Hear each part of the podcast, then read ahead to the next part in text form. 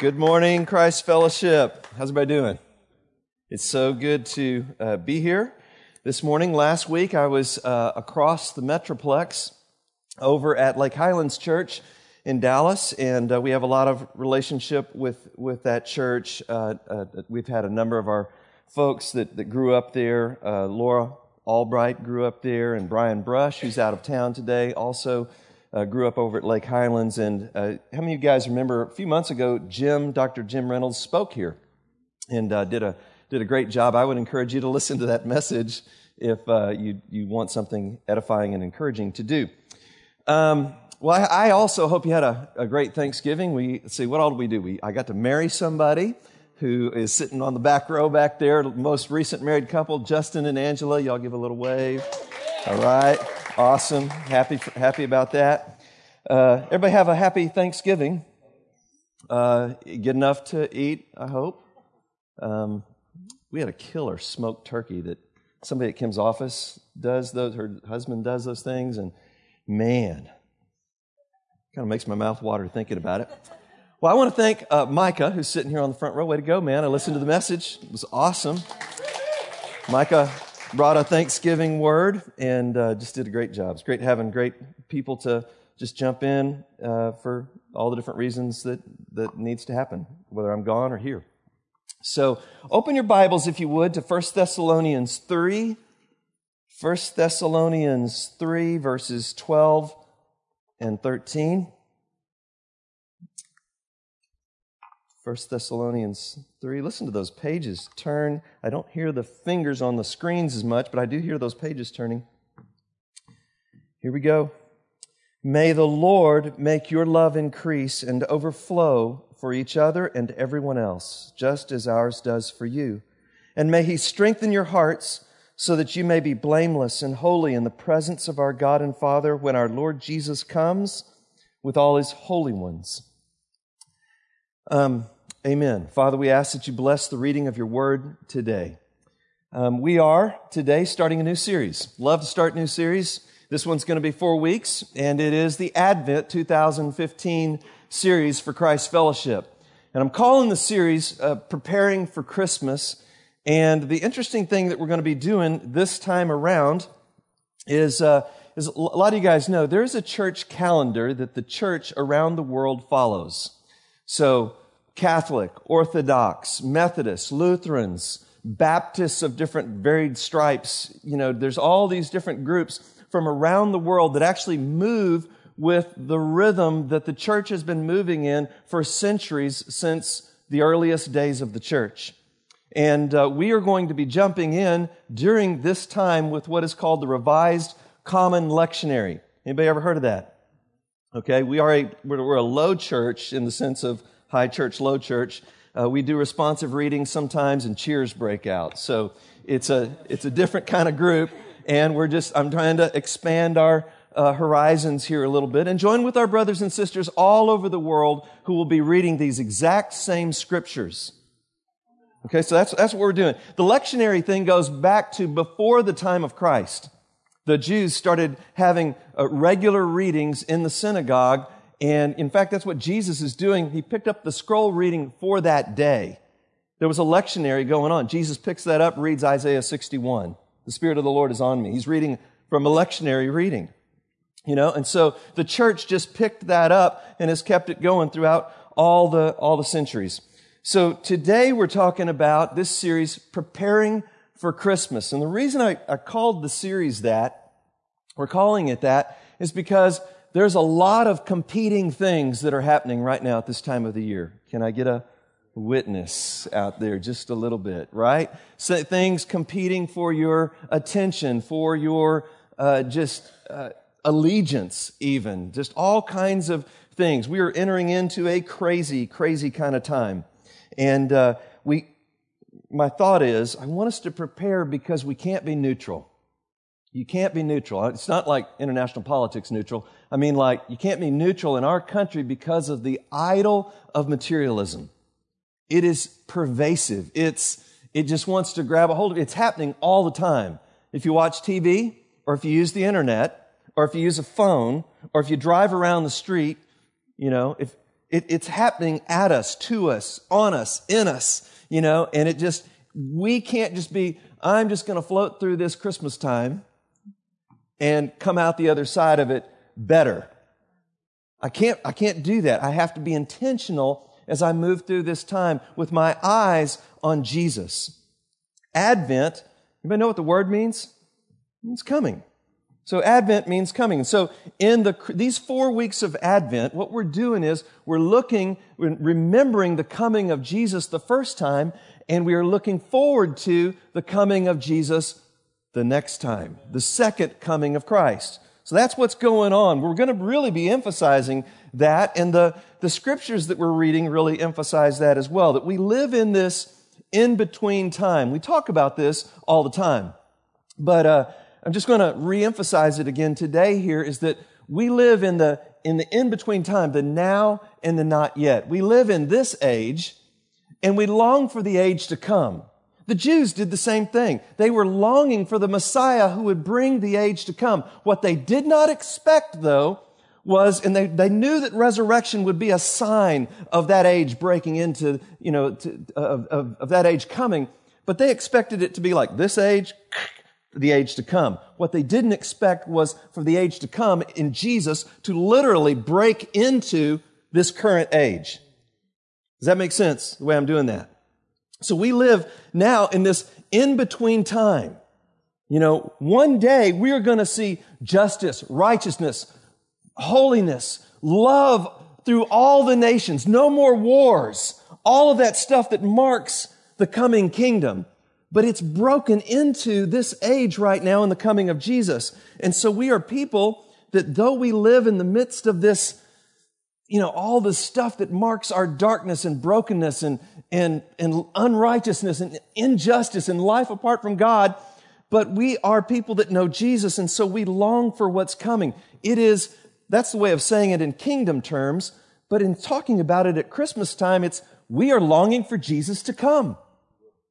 We're longing for Jesus to come and make things right, to bring love and fullness, to bring where there's wrong things to make them right. Does this make sense? This is our longing, you know, that, that, that He's coming with His purifying love to make things right. We long for Him. And we are, uh, just hear me on this, we are shaped by our longings. You know, you are moving toward what you long for. And that's why it's critical that we keep our eyes on Jesus Christ. That we would be people that, that live like we want to see Him. Okay? That, that actually our lives are shaped by that future. And I, again, we say all this stuff. When I say we're signpost people, and I, I do this and you guys laugh at me for doing this, but it's a visual so that you'll remember that we are seeing the future as it's going to be, and we are trying to shape our lives and live that way right now. I want to live a holy life because that's the way my life will be when I'm with Him. I want to live a life of love because that's the way my life will be when I'm with Him. On and on and on and on. It's called inaugurated eschatology, if you want a really big word. Like we start doing now what the end will mean that we will be doing. You know, it's about the last things, but it's about things that last. People, love, life. Okay? So just, just a huge deal, shaped by our longings all the time, whether it's TV, advertisements, we get, we shop online, we, we get all worked up about stuff. Have you ever noticed you start thinking, I, I might like to get X thing? And it just kind of like a, it's like, what's that, that movie uh, with DiCaprio where a thought gets in there and it just, he can't let go of it? Uh, it's a movie going group. Okay, don't use movie illustrations. It's like Insidious or Inception. Thank you. You guys could help me out. Yeah, it was an Inception. It was in there. And I just wasn't going to leave it alone until I got there you know, but you, you get X product and it's like in there. And it's like, I don't have to have that. I, am not really thinking about that right now. Doggone it, just get it. Boom. You know, right? The book or whatever. That'd be me. I think I might like to have that book. No, I don't. the life of a scholar, pastor, or whatever. But, you know, we, we are moving toward what we are longing for. That's the point I'm, I'm, I'm making. I was talking about this uh, the other day with a few guys. Yancey, one of our elders down here on the front row, was, was one of the guys I was talking about this with. And, and, uh, and he said, he said, when we meet Jesus, this is a quote, when we meet Jesus, we find that our longing has a name. But until then, it's a longing without a name. It's just this longing. We all have this longing. But once you meet Him, I mean, really meet Jesus, you find out that He is the treasure that you've always been looking for. He is the life that we've always hungered for down on the inside. And even when we get off track in our darkness, even when we get off track in sin, even when we just, we just kind of stumble or get depressed or whatever, all of a sudden we wake back up to Jesus and we go, Jesus, yes, it's all about you. You are the treasure that this heart longs for. And here's what I'm trying to say today. God wants our hearts, God wants our hearts and lives to be uh, shaped. Just imagine it's up there. I'm looking over there like it was. God wants our hearts and lives to be shaped by our longing to see Jesus come again. Okay? And I'm really emphasizing the come again part. I'd originally written that sentence and I said by our longing to see Jesus, but it's not just our longing to see Jesus, it's our longing to see him come again. The second coming of Christ, which shapes how we live. It's important because of the, you know, that we're talking about uh, the second coming because a lot of times when people talk about the second coming of Jesus Christ, they don't talk about Jesus. Just an observation I've made. They talk about everything but Jesus. Timelines and, you know, all kinds of stuff and emphasis on what happens right before he comes, but not the emphasis on Jesus, the King, the Lord. Okay? And so I'm not going to be talking about the stuff that happens right before he comes. Our lives are best going to be shaped not by talking about what happens right before he comes, but by talking about him and being ready to meet him. let you in on a secret. Everybody that loves him and longs for his appearing, whatever happens right before he comes, we're all going to be doing it together. I know if somebody's, you know, there's different opinions and all that kind of stuff, and people that are really into their opinion, they don't like it when I talk like that. But I'm still going to be there with you anyway. Sorry. No matter how it pans out, we'll be there together. Okay. Everybody good? Helps to laugh a little bit, laugh at ourselves, how funky we get about, oh, it's uh, exactly like this. And see the lot chart. Must happen exactly like. Well, this is totally a tangent. But if you got the chart and got it all figured out, Jesus is pretty clear that that's not the way it happens because nobody's going to know exactly the time or date. Man, I need to get back to this. Here we go.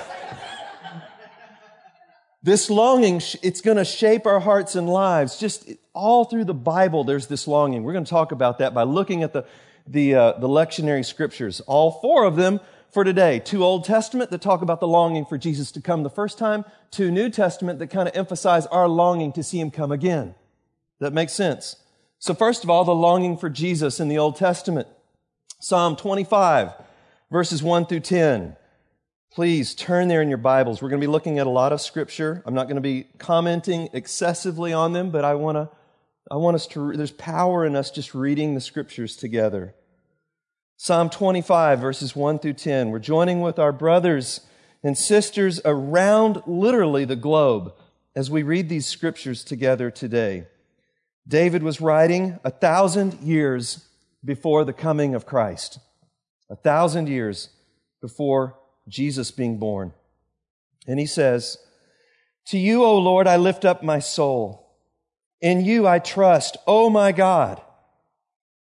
Do not let me be put to shame, nor let my enemies triumph over me. No one whose hope is in you will ever be put to shame. but they will be put to shame who are treacherous without excuse. Show me your ways, O Lord. Teach me your paths. Guide me in your truth and teach me, for you are God, my Savior, and my hope is in you all day long. Remember, O Lord, your mercy and love, your great mercy and love, for they are from of old. Remember not the sins of my youth and my rebellious ways. According to your love, remember me, for you are good, O Lord. Amen. Good and upright is the Lord. Therefore, he instructs sinners in his ways. He guides the humble in what, in what is right and teaches them his way. All the ways of the Lord are loving and faithful for those who keep the demands of his covenant. Okay, so what's happening here? David is writing this psalm a thousand years. He's talking about, it's a, it's a song of hope of the Lord coming.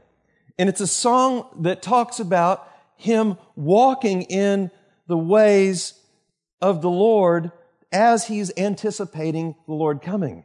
So it's about a path that we walk on. It's about living a life of hope as we look expectantly to the Lord. You know, it's, it's about living a life by walking with the Lord who loves us and cares for us and shows us mercy and love. It's about living a life with the Lord that helps us to walk away from the path of shame. Anybody know what that feels like? Y'all know what that feels like? And so it's a path that's best for us.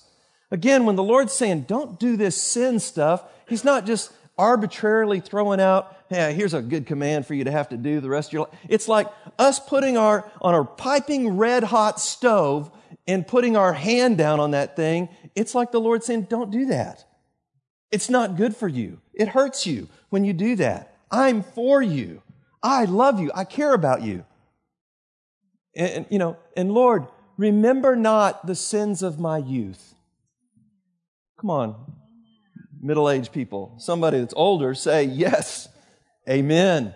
Remember not the sins of my youth. I remember the pastor I grew up with, Dr. Gary Beecham. He would always, I just always remember, that, that's one that just stuck out to me. I remember him saying that when I was a kid. Lord, remember not the sins of my youth.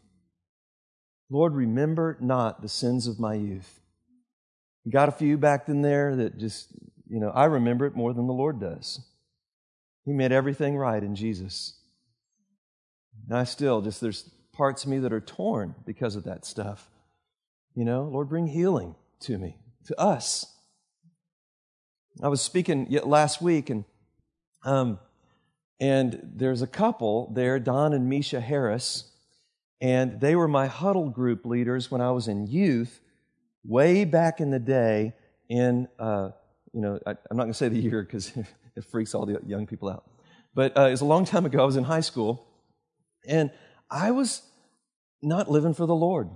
You know, I was actually, I think I was like a, a thorn in their side almost. You know, I just would do dumb stuff and get people to do dumb stuff. I was generally leading somebody somewhere, just wasn't toward Jesus at that time. And Don and Misha Harris, they were friends of the Wardlaw. The Wardlaws grew up there as, as, well. And so at Emily and Aaron's wedding last year, Don and Misha came up and they go, Do you remember us? I'm like, No. we were your huddle group leaders for two years. And glory to God, you're a pastor. this, is, this is unreal. What on earth happened? I know it's a testimony, but tell me. And we just had this great connect last year. And then they, after I preached last week, they ran up. They were the first ones to said, We, we're, we're in tears. We're blown away to see the work of the Lord in your life, and we want to pray for you and Kim. They wouldn't, they didn't want to get prayer, they wanted to pray for us. It was awesome. Lord, remember not the sins of my youth.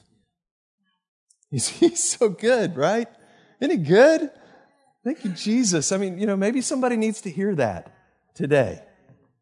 That you could do a bunch of crazy, dumb stuff and even help other people do dumb stuff, and then He still uses us, redeems us, redeems all that junk, takes shame far away from us. Thank you, Lord. Thank you, Lord. Thank you, Lord. You are not too far gone. And God is for you. God loves you. It's just the truth, man. The promise is, he goes on, he says, the promise for the humble is all kinds of stuff. I didn't go and read, read the rest of the psalm, but it's great.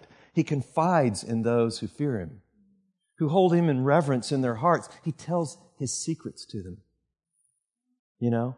And he, there's prosperity all your life when you walk in his ways. And he, and he says, You're going to have good things to give your children when you walk on this path. There'll be an inheritance for them. that's not all about money either. You know, it's about a life that's worth living, a good life. So let's go on. The longing for Jesus. There's the first one. The next one is Jeremiah.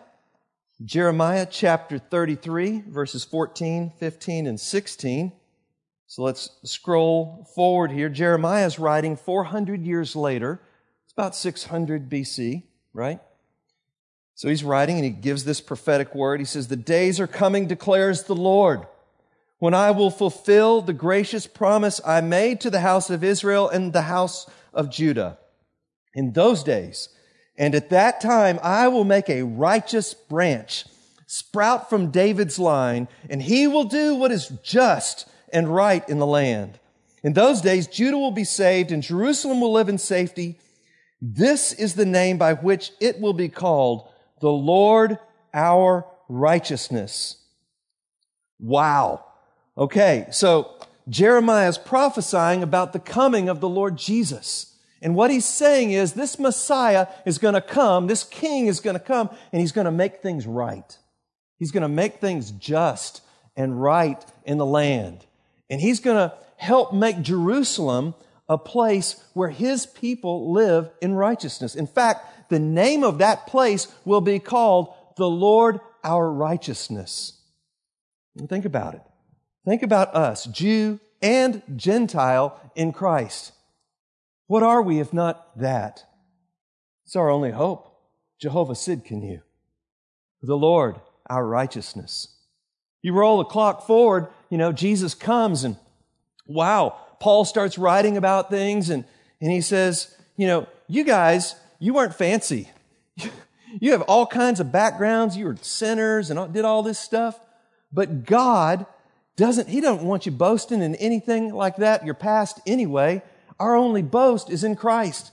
In 1 Corinthians chapter 1 verse 30 he says, He gave Jesus for us who is wisdom from God, that is our righteousness, holiness, and redemption. And we don't have any other boast. Our boast is in the Lord and in His life.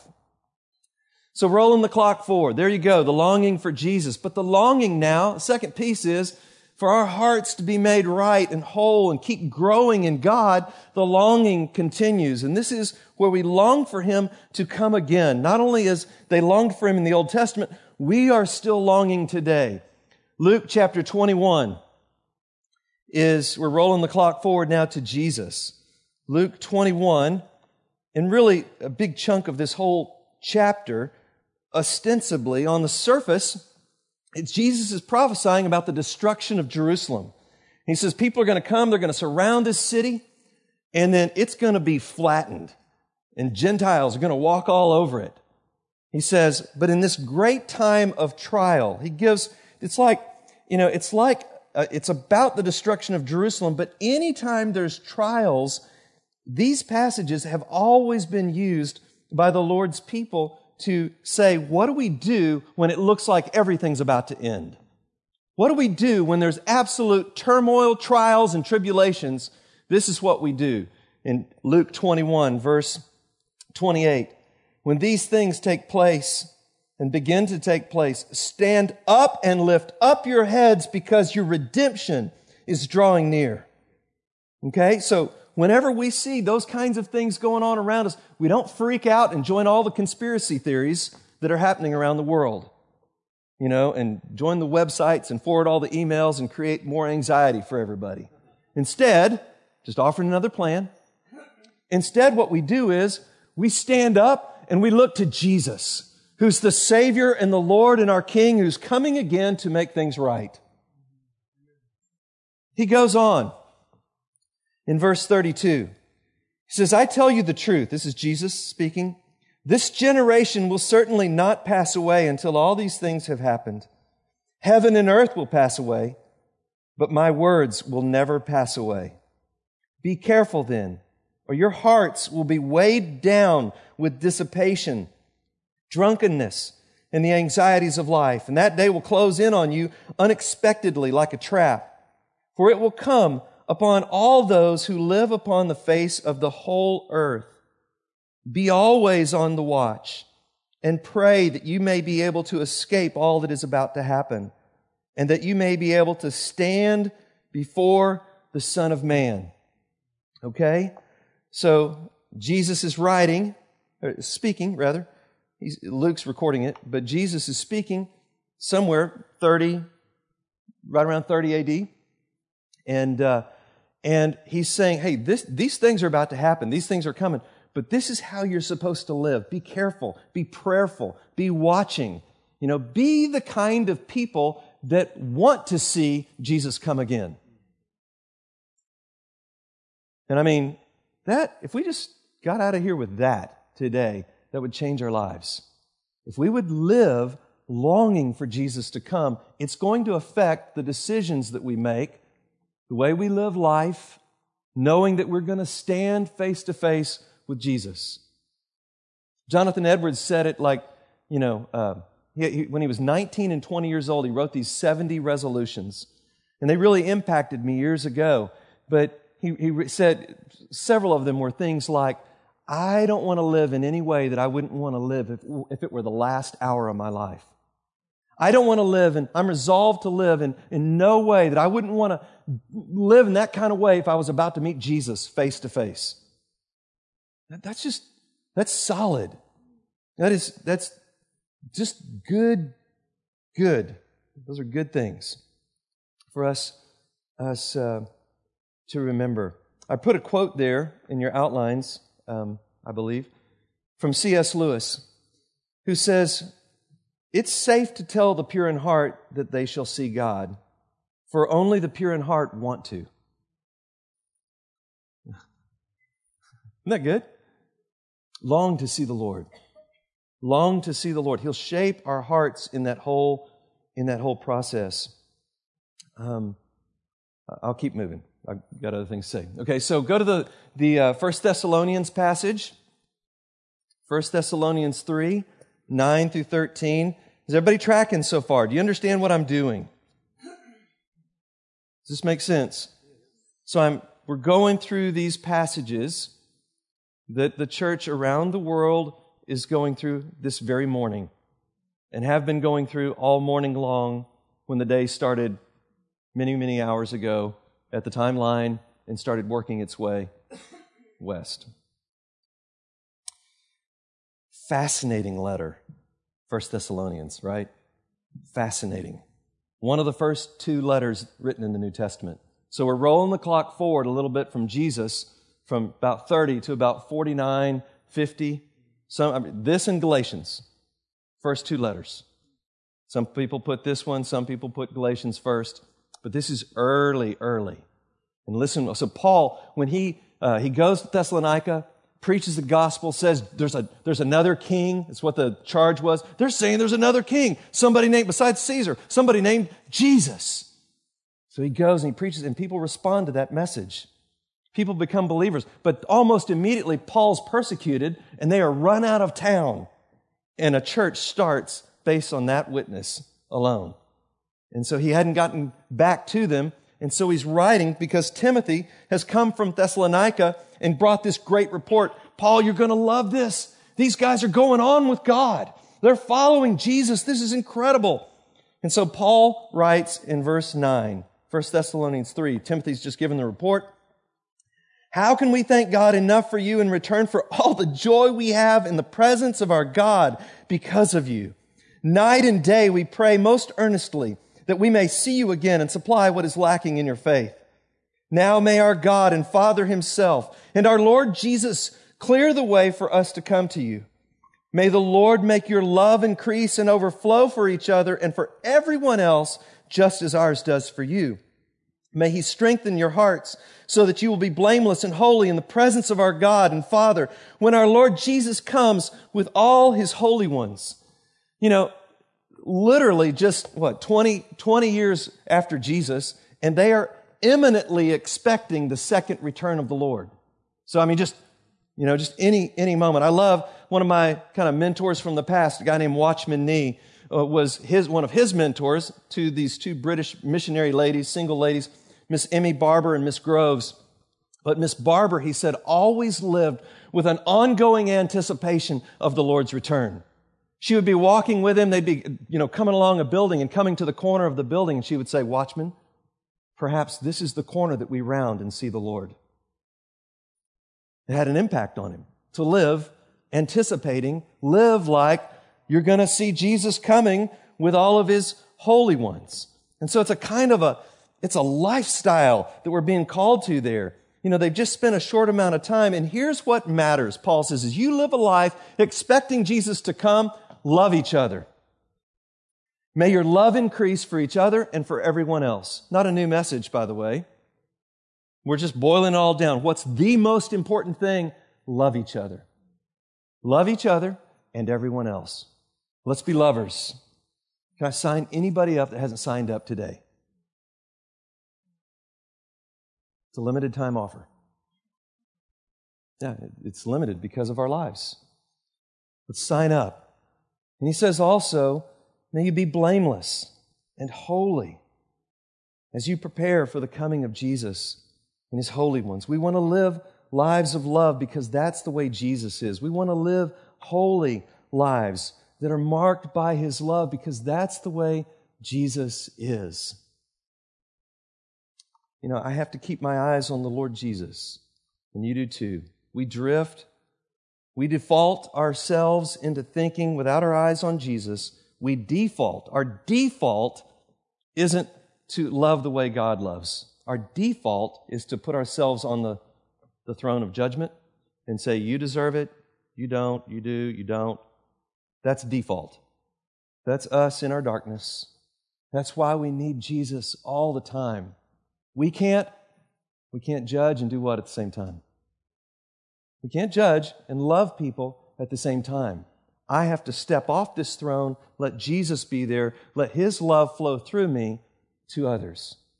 How does He love others? They're worth dying for, right? So, our desires constantly being shaped and these passages are calling us to a kind of life that's shaped by Jesus and longing for his coming, the reality of seeing him face to face. You guys, here we go. Life is brief. Life is a vapor. Kind of floats up and, it's, it, and then it's gone. And it happens so much faster than what we think about when we're just floating. About a week and a half ago, I went to one of the saddest funerals I've ever been to in my entire life. No, the. There was nothing to compare it to. It was surreal. All nine minutes of it. It was so sad. And uh, when we go, and uh, basically the treasure of this funeral, the, the guy went in on Saturday, died Saturday evening. Totally unexpected. And the treasure of the funeral was uh, the Texas Longhorns. Nothing against the Longhorns. They're just not meant to be the main focus at a funeral.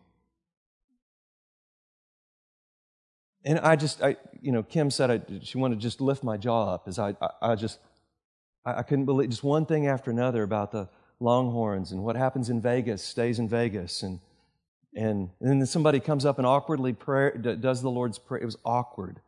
Lord's Prayer, followed by the fight song. Da da da da da da da. Just and I and I know my jaws like this. I'm not. This is it, it's it's this mix between surreal and this is so sad. You guys, everybody here is going to have a funeral one day, unless the Lord comes again. You know, and we're going to have that funeral, and people are going to be saying stuff about you. You know, and I'm not trying to be dramatic here in this. This is healthy. It, it's healthy to number your days, to know that life is a vapor. It's a healthy thing to live with a vision of what people are saying, what the Lord's saying. As we gather around and the casket's there, what are we, what are people talking? Who was the treasure of your life? Man, I, I want it to be Jesus. Love. Love for people. Sharing his life. Helping people know him, the treasure, pointing to him. You know, he's greater. He's greater. He's greater. I'm lesser. So what do we do? Just, you know, just uh, what do we do is walk back in our minds through these scriptures. There's a path for us to walk. There's a hope and a way for us to walk in the Lord's ways. You know, moving past the sins of the past, not walking that shame walk, but walking free in Jesus Christ, knowing that He is making things right. That's what He does. You know, and we're this people that are, our only hope is the Lord, our righteousness. The Lord, our righteousness. That's what marks us as His people. The Lord, our righteousness. And when we get into stuff and we go, oh man, it's all just gonna, you know, international politics, just, uh, you know, we, we stand up, we lift up our heads, and we look to see that our redemption is near in Jesus. And we don't get weighed down with the anxieties of life and losing touch with what's real and just casting off a vision where we just cast off restraint, but we have our eyes on Jesus and He affects what we do, what we don't do. He helps us navigate a path of life and love and helping people and serving and living for a purpose so that when we're 70, 80, 60, 90, whatever age we meet Him, we are like, Lord, just with the grace you gave, I lived the life that I thought would please you. I want to live that way a life of love, a life that is longing to see Him. Live like you want to be in the presence of God. And this is how we prepare for the coming of Christ. Worship teams coming, ministry teams coming forward. If you're visiting with us, we do this every Sunday. We're just going to take just, just a few moments here, and uh, got plenty of time.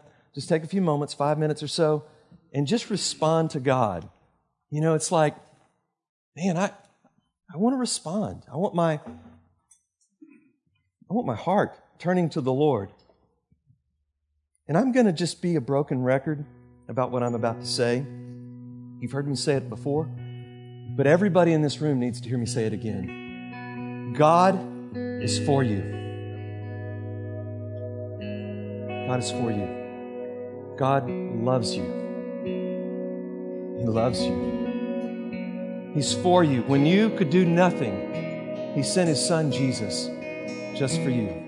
When we were enemies in our minds, doing all kinds of craziness, God is for you. This is, this is such good news for hurting, troubled people that are trying to navigate life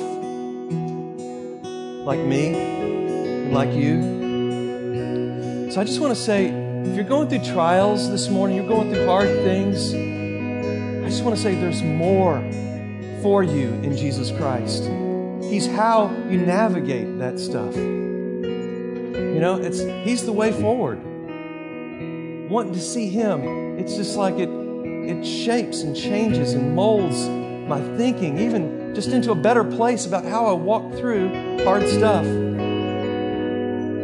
You know, for some of us, uh, you know, we may have trouble forgiving somebody, and I just want to say there's more for you than just holding on to a grudge for an indefinite period of time. You know, sometimes it's easier to just forgive the Australians, you know, somebody way, way far away, than it is to forgive somebody in our friend circle.